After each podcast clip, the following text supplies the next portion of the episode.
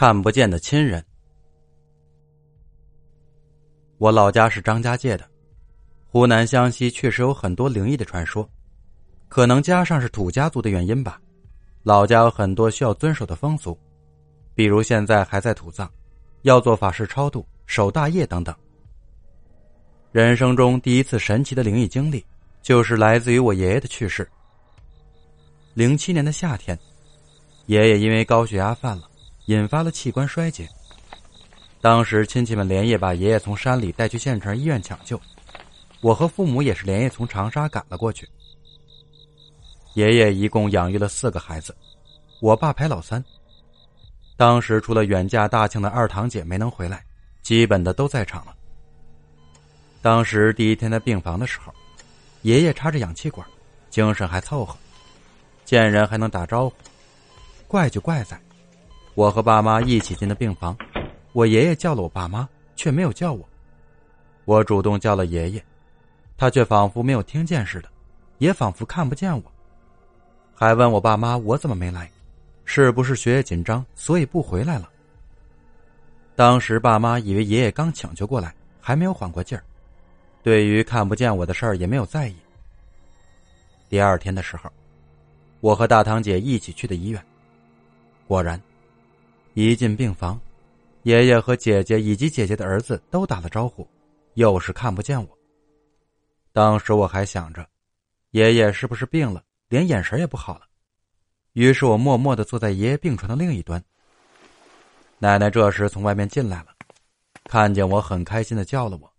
这一下，爷爷激动的问奶奶：“你刚刚叫小伟了，他回来了。”奶奶瞬间也懵了，说：“小伟这不好好的坐在你床边吗？”爷爷到处张望，说他没有看见我。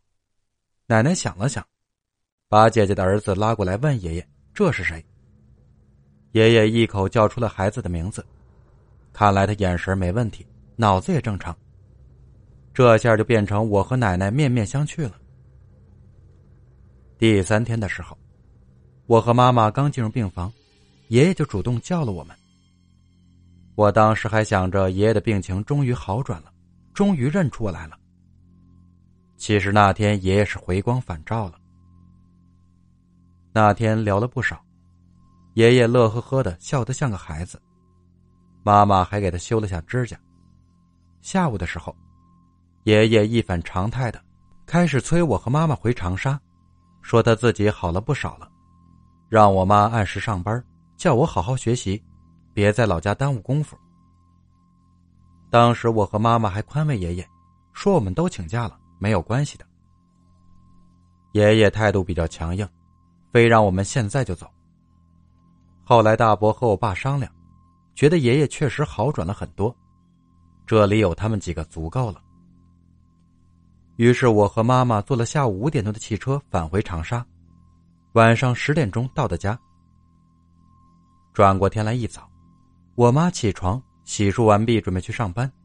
一开手机，看到爸爸发来的信息：爷爷昨晚去世了。于是急忙收拾东西，带着我又往客运站赶。运气还好，一出门就拦到一辆出租车。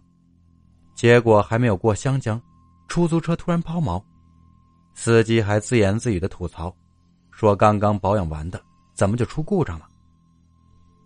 当时我和妈妈急着赶车，没有当回事儿，赶紧换了一辆出租车。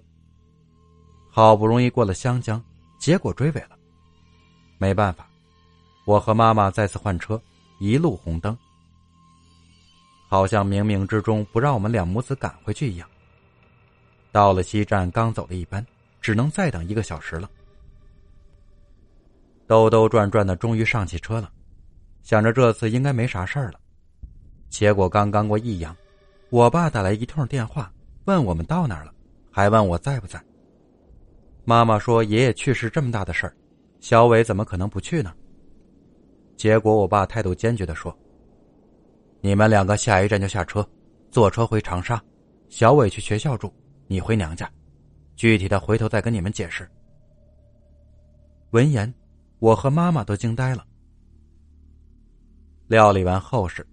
爸爸才告诉我们真相，我爸说那天找了个道士给卜卦，算下葬日，结果算了几回算不出来。道士很奇怪，马上意识到爷爷可能有什么事儿还没有交代完，所以不愿意下葬。于是又另外起卦，算出了一个大凶、血光之灾的卦象。道士想了想，找我爸要了一份所有直系亲属的八字名单，再结合爷爷的八字，最后推算出来是我的缘故。